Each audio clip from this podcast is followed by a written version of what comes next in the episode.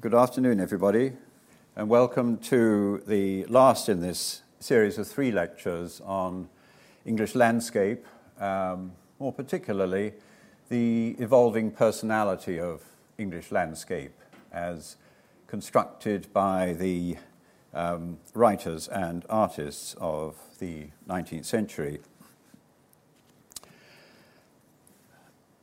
That first strange word in my title I will explain a little bit later.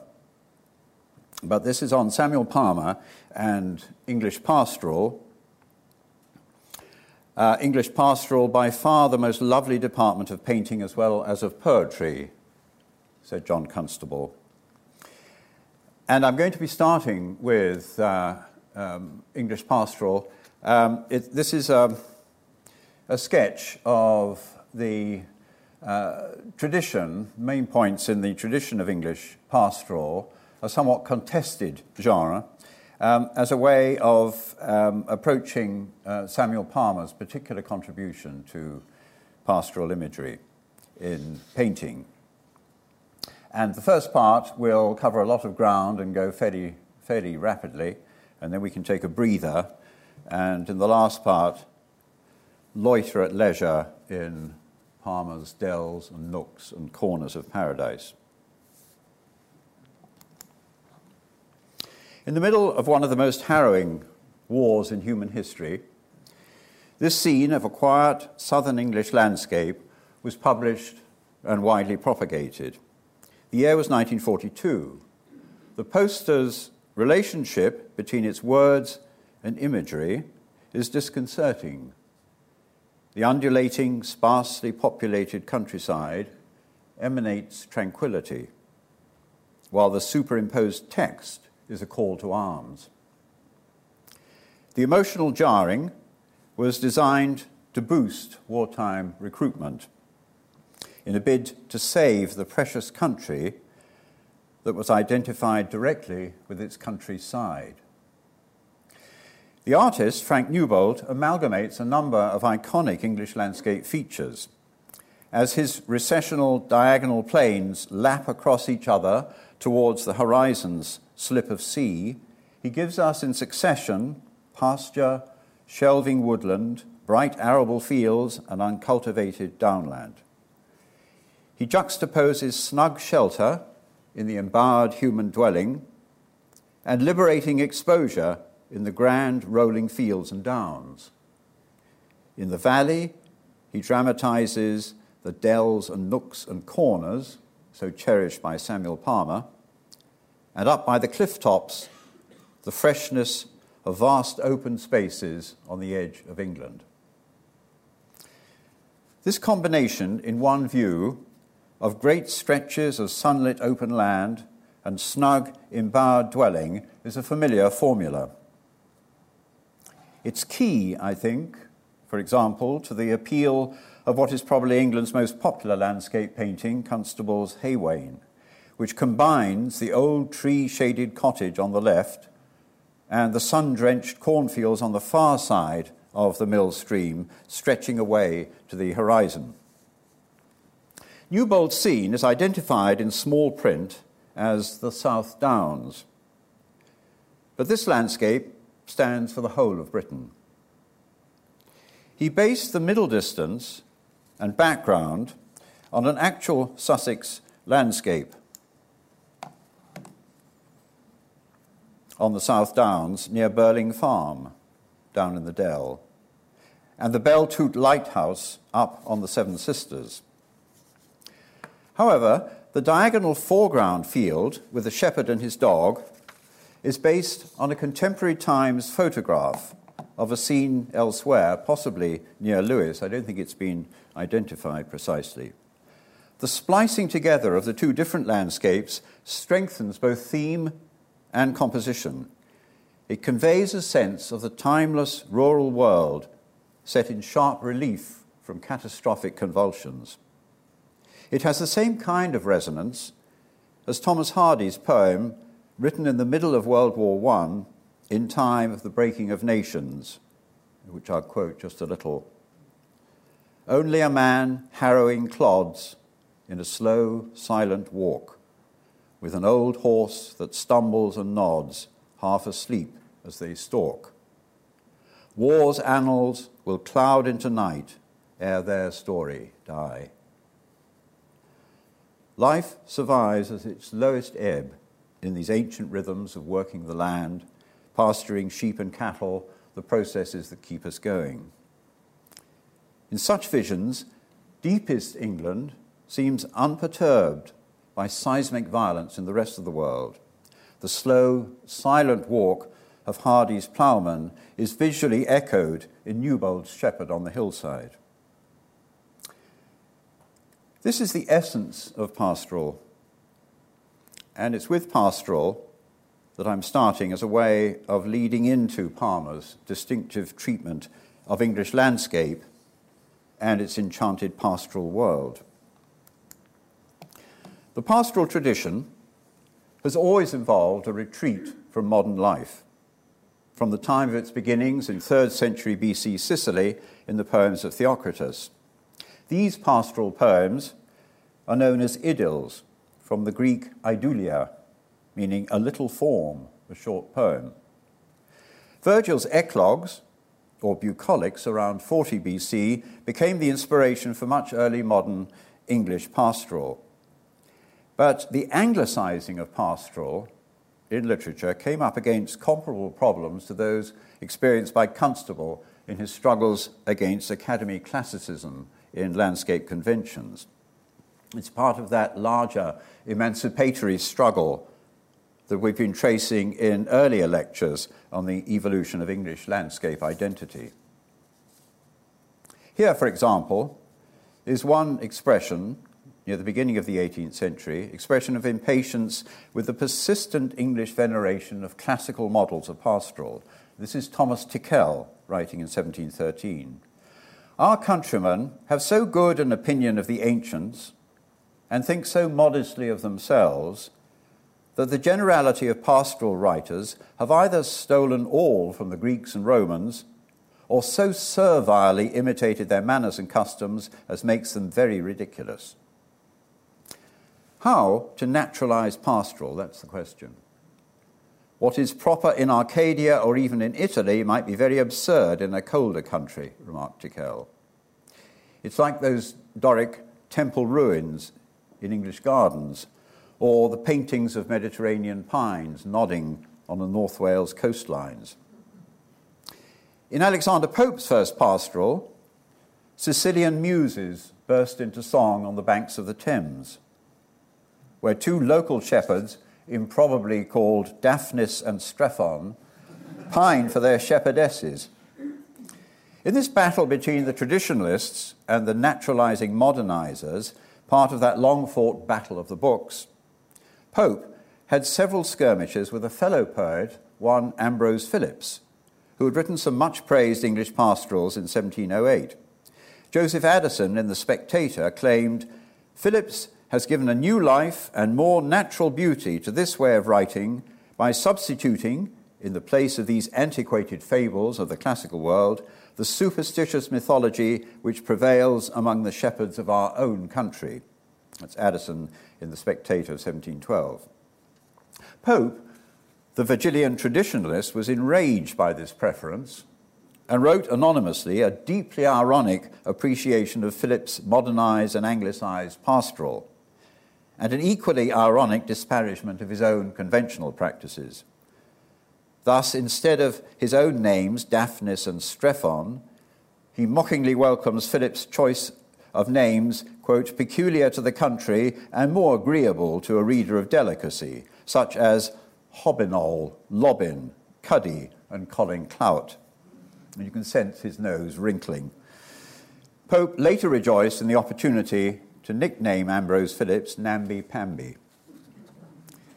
Near the end of the century, that period of the heyday of the picturesque and its relation to English nationalism, there's little tolerance left for sustaining Virgilian conventions. George Crabbe's lines from his poem The Village of 1783 makes this clear. Fled are those times, if e'er such times were seen, when rustic poets praised their native green, No shepherds now, in smooth alternate verse, their country's beauty or their nymphs rehearse. Yet still for these we frame the tender strain, still in our lays fond Corydons complain, and shepherds' boys their amorous pains reveal, the only pains, alas, they never feel. Must sleepy bards the flattering dream prolong, mechanic echoes of the Mantuan song? From truth and nature shall we widely stray where Virgil, not where fancy, leads the way? A few voices were raised against this abandonment of Virgil and his idyllic world. The Mantuan song is, is a reference to, to Virgil, who came from Mantua. One of these voices, in opposition, was Samuel Palmer's, disgusted by modern dress performances of pastoral, by modernizing pastoral. Have Corydon and Thyrsis, he writes, met in corduroys and Manchester cottons? Yes, say the men of matter, and it is out of the present that the true poet weaves his fable. As far as Palmer was concerned, the, the men of matter were the Philistine materialists of the modern age, impervious to, as well as ideologically hostile to, the charms of traditional pastoral. But notwithstanding Palmer's passionate traditionalism, a modernized pastoral sentiment was perfectly possible. Wordsworth had argued this strenuously in The Prelude and other poems. Shepherds were the men that pleased me first, he recalls of his childhood in The Prelude. Not the Arcadian swains from the classical world or Shakespeare's Forest of Arden, but the modern working Cumberland shepherd, a type of natural stoical nobility. I read a little from the Prelude, Book 8. Meanwhile, this creature, the shepherd, spiritual almost as those of books, but more exalted far, far more of an imaginative form than the gay Corin of the groves, who lives for his own fancies, or to dance by the hour in coronal with Phyllis in the midst, was, for the purposes of kind, a man with the most common, a husband, father, learned, could teach, admonish, suffered with the rest from vice and folly, wretchedness and fear. Access to the pastoral idyll, or something approximating it by the 19th century, now doesn't entail imaginary excursions to Arcadia. It can be a journey from the modern city to the downland pastures of the painters, or Wordsworth's Cumberland Fells, or Constable's Dedham Vale, or Samuel Palmer's Shoreham Valley. These places, local and familiar, mediated by the nature writer, poet, or painter, determined to bring pastoral into 19th century England, draw one to the edges of the modern world. From there, the present seems to fuse with the past. The actual veteran shepherd in his remote rural setting represents both a fading way of life and a symbol of endurance, of continuity.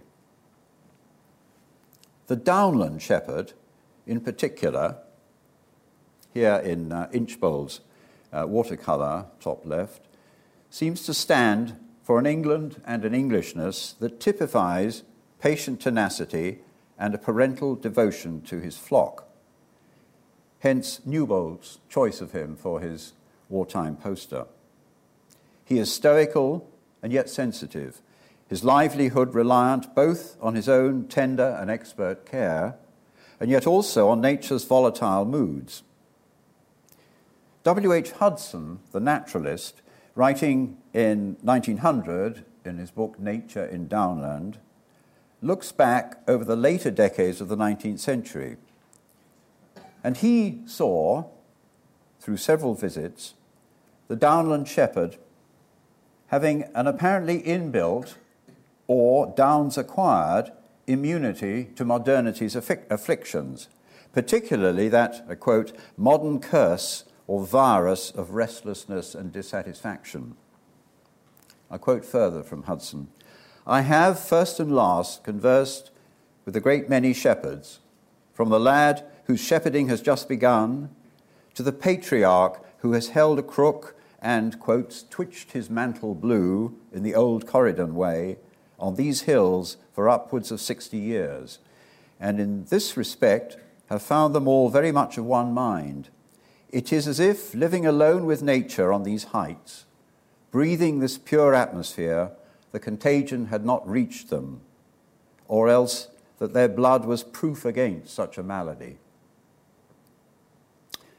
Well, is this documentary or wishful thinking? There's always been this kind of tension in the pastoral tradition between the social and economic reality of a shepherd's life and the idealized qualities culturally invested in him and his world. And it's this complex amalgamation of myth and social actuality that gave English pastoral in the 19th century, writing and art, such a vigorous life, and also made it a core part of the national myth, especially at a time in the country's history when it was industrializing fast and its cities expanding. By the mid century, mid 19th century, only half the population remained country dwellers. A demographic milestone, France was to reach a full century later, and China only about six years ago. The more urbanized the population, the more alien the countryside becomes as a working and living environment, and the more that countryside fades into myth and idyll.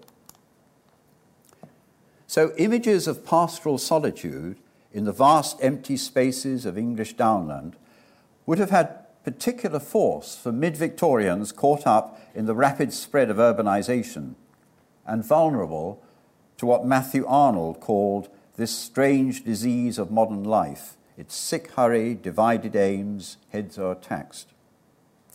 Some sense of the powerful antithesis between metropolitan and, albeit idealized, pastoral life can be gained by juxtaposing Inchbold's spacious landscape with Gustave Doré's London scene from uh, his book London a Pilgrimage, 1872, um, a block in the street in Ludgate it's um, an amalgamation of all sorts of symbols of the old and the old and the new. There's the symbol of the new, the railway, and backing against old St Paul's, and down here, all classes of people are gathered together. The uh, wealth and poverty, life and death side by side. But look what's blocking the street. It's a flock of sheep in the middle of London, pastoral invading London. They're being presumably driven into Smithfield Market. The rural world was seen as a retreat, a sanctuary. Working life in the country had simplified patterns which obeyed natural time instead of factory clock time. And at the end of the working day, there was the dream of the beckoning homestead family, shelter, and nourishment after a day in the open. This motif was captured near the end of the 19th century in paintings by the Scottish artist Joseph Farquharson. These pictures remain extraordinarily popular today. I wonder how many recognize this. Uh, their popularity uh, is particularly seasonal at this time of year. Um, the Christmas card subjects but their currency, I think, testifies to the persistence of the pastoral ideal combined with this sense of domestic coziness, the promise of domestic coziness. The scene is actually north of the border. Farquharson's painting was exhibited at the Royal Academy in 1903. Nearly every year, for a quarter of a century, he exhibited his rural snow scenes at the Academy. And the demand for his particular landscapes was such that he executed several copies of this Winter's Day one. Uh, one was sold at auction just a few years ago for nearly £160,000. The scene is both inviting and somewhat forbidding. The radiating lines of the tree shadows on the roseate snow and the converging lines of the sheep draw the viewer towards the foddering farmhand. Man and animals stoically go about their business in the freezing landscape, which the artist has converted into a glowing image of homecoming. as it were the contrary to Inchbold's watercolour, where the shepherd is setting out at the beginning of the day with his flock. At the same time, an intense chill emanates from the landscape. It looks like a moment's pause as the day fades and food and shelter beckon. The scene, in fact, was carefully contrived by the artist. Farquharson arranged to have stuffed model sheep pose for the painting, and the farmhand had to stand for quite some time in the snow, while the artist, from within his heated caravan, set about painting the scene through his window. As a Christmas card designed for the mantelpiece above, a bright fire, its chill winter aura would reinforce the comfort of the warm home scene. The evening homecoming was a favourite subject of Samuel Palmer's, too. Nobody, I think, did it better, as you can see in these beautiful prints. In the Christmas one, it's an etching, the chill, moonlit midwinter night contrasts with the glow of the firelight within the house where the table is being laid for Christmas dinner.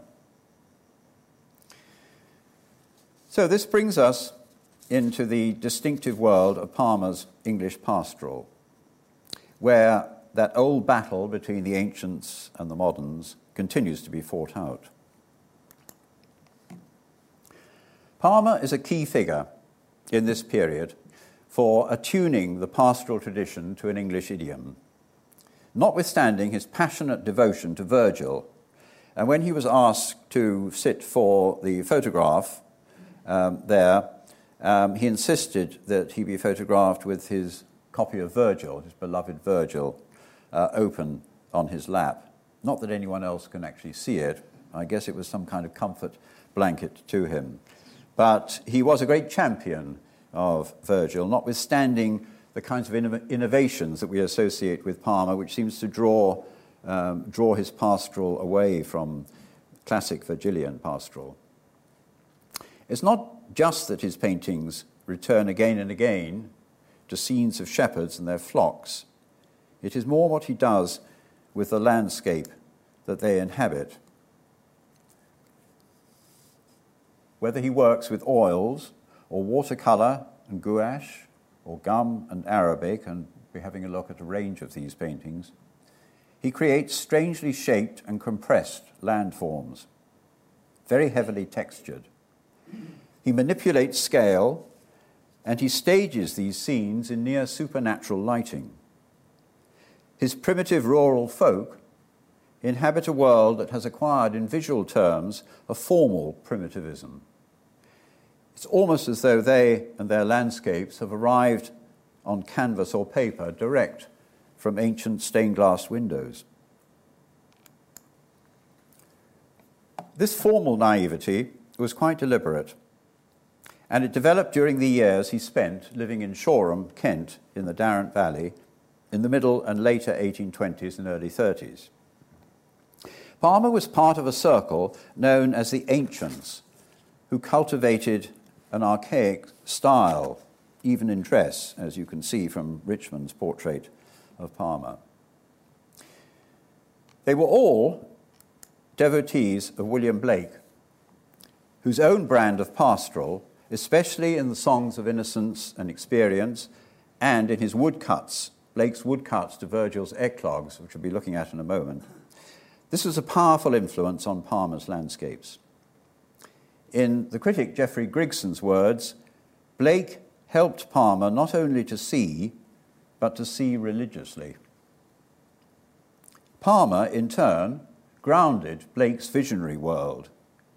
He lifted Blake's exquisite images of a partly classicized pastoral idyll off the illuminated page and away from pure allegory and transplanted them into the North Kent countryside. His images of shepherd and sheep still carry some of Blake's luminous visionary power and devotional ardour, but they also now live in a rich material world. The gardens are heavy with radiant apple blossom, and the fields thick with corn sheaves glimmering under a huge harvest moon. This is where Palmer can realize his beloved little dells and nooks and corners of paradise, his phrase. He creates a borderland, an English Arcadia where rural life and scenery are part myth and part historical topography, and this plays directly into the making of iconic English landscape. Palmer called this place his Valley of Vision. It's a phrase that marries the topographically specific Shoreham with the otherworldly, the material with the mystical. And in so doing, he both revitalized and naturalized the pastoral genre. His most significant inspiration for rehabilitated pastoral came not directly from Virgil's texts, but from Blake's 1821 illustrations to the eclogues. And it's odd, the power that they had over him, because they seem relatively unassuming. And I put a couple up on the um, slide here. Palmer first saw these small woodcuts two or three years after their publication, and a few months before he was actually introduced to William Blake in the autumn of 1824 they were to have a powerful and enduring effect. He called them, quote, perhaps the most intense gems of bucolic sentiment in the whole range of art. In many ways, their impact on him set the course for Palmer's greatest work. I read his um, record of his feelings on first looking at them. I sat down with Mr. Blake's Thornton's Virgil woodcuts before me, thinking to give their merits my feeble testimony. I happened first to think of their sentiment. They are visions of little dells and nooks and corners of paradise, models of the exquisitest pitch of intense poetry. I thought of their light and shade, and looking upon them, I found no word to describe it. Intense depth, solemnity, and vivid brilliancy only coldly and partially describes them. There is in all such a mystic and dreamy glimmer as penetrates and kindles the inmost soul and gives complete and unreserved delight, unlike the gaudy daylight of this world. There are several points of interest here. What strikes him almost immediately is not any particular Virgilian characteristic, nor the pastoral theme, which they're supposedly illustrating, but their purely sensuous qualities. They primed his own vision, so that a year or two after seeing them, when he settled in Shoreham village, he saw the valley landscape as so many exquisite poetic compositions of little dells and nooks and corners of paradise, dimly lit to produce that intense depth, solemnity, mystic and dreamy glimmer. As he wrote to one of his fellow ancients, George Richmond, soon after he had arrived in Shoreham, I have beheld, as in the spirit, such nooks caught in such glimpses of the perfumed and enchanted twilight, of natural midsummer as well as at some other times of day.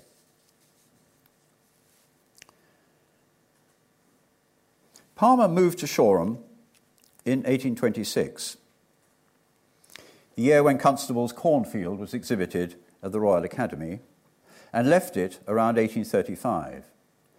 His twin mission during this period was how to revive pastoral in a local English context and how to reconcile poetic vision with landscape naturalism. He once asserted the great landscape painters used as much of literal truth as was necessary in order to make the ideal probable. And that phrase, make the ideal probable, is in quote marks, and I don't know where he got it from. The great landscape painters used as much of literal truth as was necessary in order to make the ideal probable. Two mentors jostled for the possession of Palmer's artistic soul. The popular naturalist landscape painter, John Linnell, who was effectively a kind of patron of Palmer's, and the visionary illuminator William Blake. During the Shoreham period, Palmer was under the sway of both, sometimes more attuned to one than to the other. Thus, writing to Linnell in 1824, when he's in his uh, naturalist uh, phase, Palmer boasted, I have not entertained a single imaginative thought these six weeks. While I am drawing from nature, vision seems foolishness to me. The arms of an old rotten tree trunk are more curious than the arms of Michelangelo's Moses. And, and he executes some exquisitely beautiful um, portraits of uh, Lullingstone Park and the area around Shoreham with this extraordinarily, extraordinary capacity to create almost bas relief in that moss on the, um, the cowshed. Yeah, you can almost reach out and touch it. But then, in a letter four years later to his fellow ancient, obviously shifting to the other visionary phase, um, uh, he reports to his friend Linnell's comment that he could, quote, get a thousand a year directly through studies of the Shoreham scenery. Palmer remarks, Though I am making studies for Mr. Linnell, I will, God help me, never be a naturalist by profession. These dichotomies, nature and art, vision and reality, preoccupied Palmer during this time. He wrote, I can't help seeing that the general characteristics of nature's beauty are in some respects opposed to those of imaginative art. And so the struggle goes on to reconcile these antagonists. He always knew that the better chance of making a living from his art was to paint portraits of the English countryside. Half a century after the Shoreham period, he ruefully reflected on, a quote, that genuine village where I mused away some of my best years, designing what nobody would care for and contracting a fastidious and unpopular taste. And ironically, it's that uh, Shoreham period with these mystical paintings that are now really his, um, considered his masterpieces. When Palmer's writing about his landscapes, it's sometimes difficult to tell whether he's meaning the visionary experience or actual visual perception. For instance, he writes, We are not troubled with aerial perspective in the Valley of Vision. Is he commenting on the Shoreham Valley atmosphere, which can encourage the collapse of strict recessional plotting? Or is he simply declaring that the visionary painter really doesn't need to bother with academic technique in rendering distances? The dual nature, visionary real, visionary stroke real of Palmer's Valley Pastorals is well illustrated, perhaps accidentally, in his drawing The Valley of Vision, Sepham Barn, Shoreham, 1828. The two part title itself draws attention to the hybridity. It's a view of the large old Shoreham barn that featured in other topographical sketches by Palmer. In the middle ground, a group of women and children from the barn buildings seem to be bringing a bag of feed into the sheepfold. But already within the fold is another group, altogether fainter, more sketchy in form, and in a thin veil of white, consisting of an impressively tall and dignified shepherd with his small flock.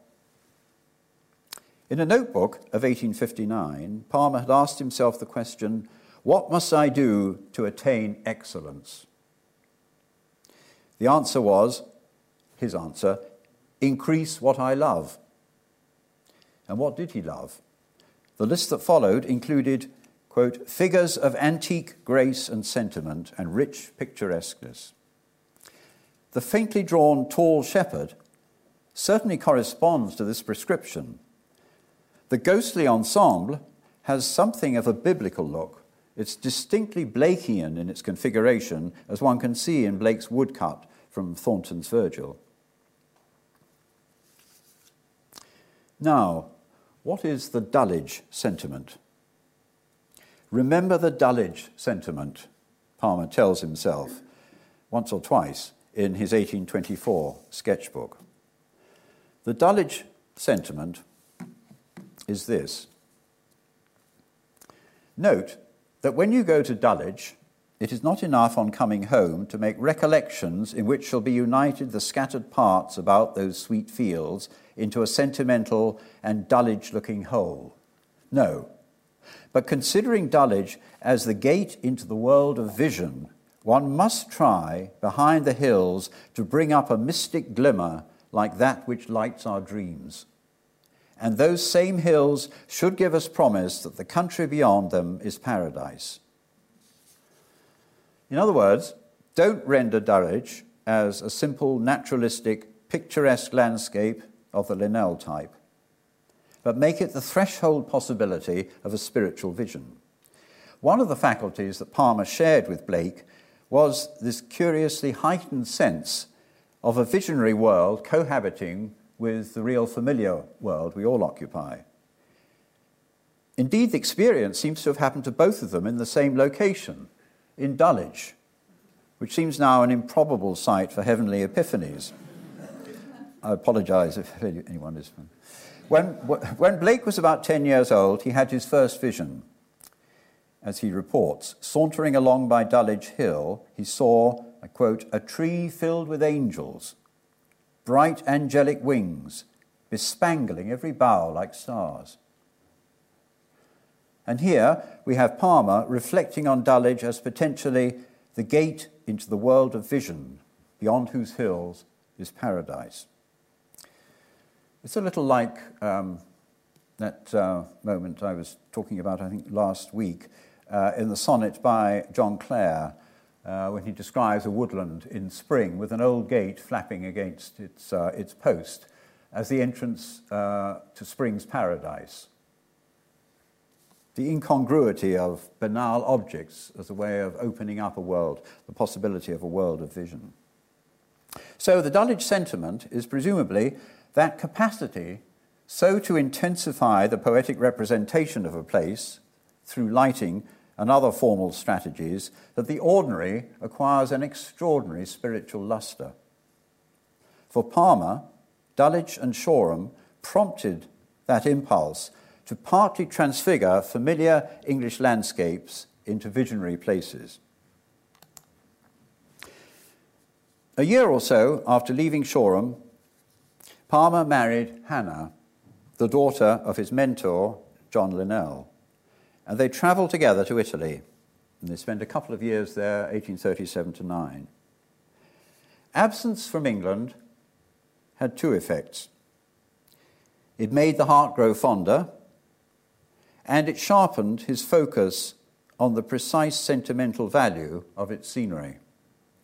Yes, Italy had spectacular mountains, quote, cities and villages cresting the hills and precipices, he writes home, heavenly sunshine and atmosphere, but high as is the gratification of exploring this beautiful country, those who do not feel disposed to cross the channel may comfort themselves by knowing that specimens of almost every class of beauty may be found in our island. In apparent richness, I think Kent and Devonshire have the preference of everything I've seen. We've heard these kind of patriotic sentiments before from some of the picturesque tourists and indeed from Constable and John Clare. In another letter home, Palmer wrote, I should enjoy to sojourn some day with you in our beautiful vales, to hide ourselves from an impertinent world in tangled orchards, to go sitting on our Thyme hills, that's T H Y M E, hills, and in our magic northern twilight to hear the village clock ticking in his grey tower. And that epitomizes Palmer's English idyll. He's enchanted by the idea of being tucked away in tangled orchards as the twilight deepens and the silence swells, with only the sound of the church clock.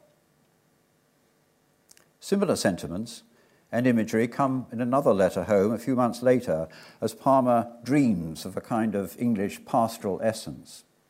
We shall together thread the gardened labyrinths of Kent, and on the thymy downs by twilight listen to the distant shepherd's pipe or village bells. Palmer's most distinctive English landscapes invite one to indulge that impulse to retreat into his twilit nooks and dells.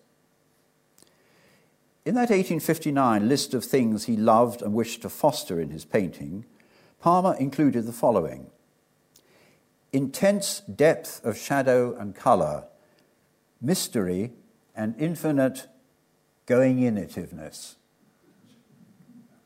That strange coinage, going inativeness, corresponds to those beloved little dells and nooks and corners of paradise that he identified in Blake's woodcuts. This is the pure spirit of English pastoral for Palmer seclusion from the impertinent world.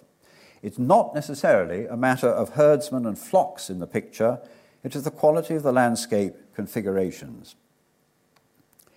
In order to achieve this going inativeness, Palmer harmonizes the representation of landscape forms with his narrative subject, so that the trees and hills, fields and churches diverge from topographical realism, scale, and accurate perspective in favor of a crafted antique naivety and that mystic and dreamy glimmer that he's so enthused about in Blake's woodcuts.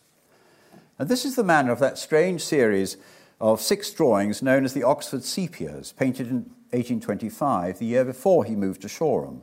All six are scenes depicting landscapes at those times of day most likely to generate the mystic glimmer that Palmer sought early morning, late twilight, full moon. Early morning can serve as an example, and we'll spend a bit of time here. He attached a quotation to the picture, four lines from John Lydgate's medieval poem, The Complaint of the Black Knight. I rose anon and thought I would be gone into the wood to hear the birdies sing, when that misty vapour was agone and clear and fair was the morning. The limpid early morning light shows a world oddly compressed into a shallow perspective of woodland path, cornfield, cottages, and distant hills. Quite clearly in this landscape, quote, we are not troubled with aerial perspective in the Valley of Vision. Forms are rounded into cushiony shapes. The plump hare, the umbrella canopy of the big oak standing amidst the billowing fields, the beehive cottage roofs echoing the natural swell of the landscape, it's like the benign surging of a sea.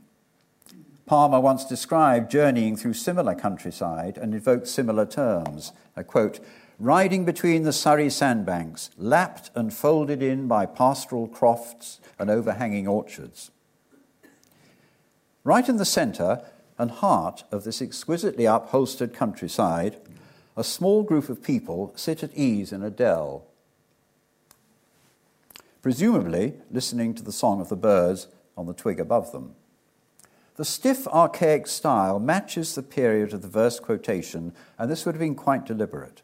In a notebook entry, Palmer remarked that when nature is represented, it should be, a quote, most simple of style, what would have pleased men in earlier ages when poetry was at its acme and yet men lived in a simple pastoral way. Early morning is simple of style and yet very richly wrought. Everything is pushed forward in defiance of perspective and proper distancing, as if to gorge the viewer with a still life cornucopia of landscape delicacies. Emphatically inked outlines isolate each of the landscape forms, and each form has its own discrete texture and tone, so that the effect is like that of marquetry's complex inlay of differently grained woods.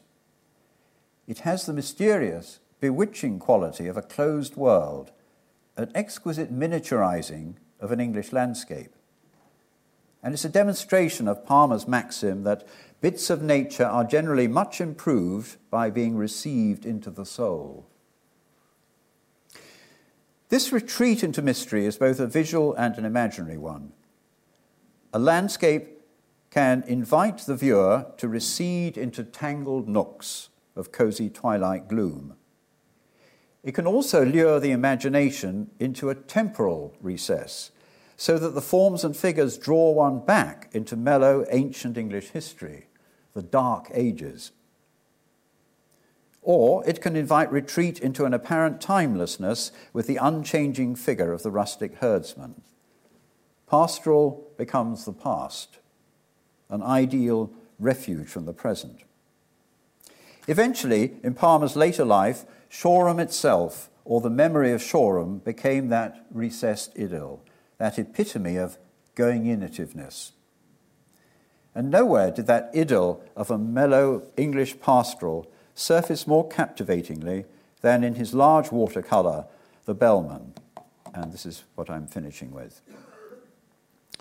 The subject comes from Milton's poem Il Penseroso.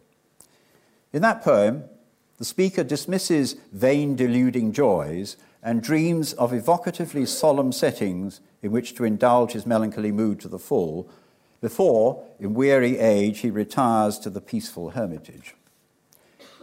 One of these settings, evocatively solemn settings, is a removed place. And I quote, where glowing embers through the room teach light to counterfeit a gloom, far from all resort of mirth, save the cricket on the hearth, or the bellman's drowsy charm to bless the doors from nightly harm. In formal terms, the bellman seems a long way from that Blakean idiom of the Shoreham village scenes, like coming home from church. The intense compression has gone so has the stylization of forms. The sentiment is somewhat the same, but without the visionary intensity, it relaxes more into sentimentality. The lighting, too, has a greater realism than the mystic glow of the Shoreham landscape. It's nonetheless captivating, at least to this viewer. The warmth of those last gleams of the sunset, reflected in a cottage window or two, blends with the twilight stealing up from below the horizon and the firelight or lamplight from the cottage door. Twilight is a kind of softly illuminated darkness, a midway stage, and, as Palmer observed, increasing gloom sometimes enforces the sentiment of exuberance by giving more play to the imagination. If any single painting could be said to epitomize Palmer's pastoral essence. It's this, I think. It's a village scene, but the conventional pastoral element is there in the foreground presence of the slumbering cattle. They are not penned into a byre or railed off from the human domain, but sleep on a cushion of land bordered by a low hedge, and they could as easily stroll down the village street as any of the human inhabitants. The scene has that mystic and dreamy glimmer that Palmer had so loved in Blake's pastoral woodcuts, stimulating the imagination to wander in those tempting nooks and corners. As the shadows thicken, the mystery heightens under the influence of the bellman's drowsy charm. Remember that dream of Palmer's while in Italy to hide ourselves from the impertinent world in tangled orchards? Because this, this couple here, in fact, I'll just blow it up. It's an image of utter security, protected by the bellman from nightly harm, on a warm evening, embowered in domestic serenity. This is underwritten by the handling. The simple creeper clad porch is constructed from a dense tangle of lines and brushstrokes and the man and woman are woven of the same graphic process, formally assimilated into their shelter as a single organic whole. This is an English nook that has slipped into the past in two senses. The village belongs to a pre industrial age when the bellman would make his sunset round to reassure the villagers that all's well, but it's also a scene from Palmer's personal past history. I'm very glad you like my bellman, he wrote to a friend. It is a breaking out of village fever long after contact, a dream of that genuine village where I mused away some of my best years. It's a memory of Shoreham, half a century before, when his village was seen as a natural organism. Human and animals share the same rhythms of work and rest, and now families are gathering back in their homes like the cattle, and preparing to retire. In the first of these lectures, those who are here, we heard Jane Austen's Emma sighing with pleasure at the sight of Donwell Abbey set in its landscape. I quote, It was a sweet view, sweet to the eye and the mind. English verdure, English culture, English comfort. And it's appropriate to rehearse that here. This time, we're not viewing an aristocratic estate, but a twilit country village. But the sentiments might be the same. What Palmer has crafted is sweet to the eye and the mind. The verdure and comfort of a distinctively English rural village culture. Here we enter seclusion without desolateness, as Palmer described his painting. The ground heaves well and is rich enough in pasture, and the village is sheltered in its wooded nest. The scene he wrote has an unutterable going inativeness. This watercolour was one of Palmer's very last works, painted in 1881, the year of his death. A dream of that genuine village, he called it, in a phrase that reverberates with all the rich complexities of pastoral's imagined reality. Thank you.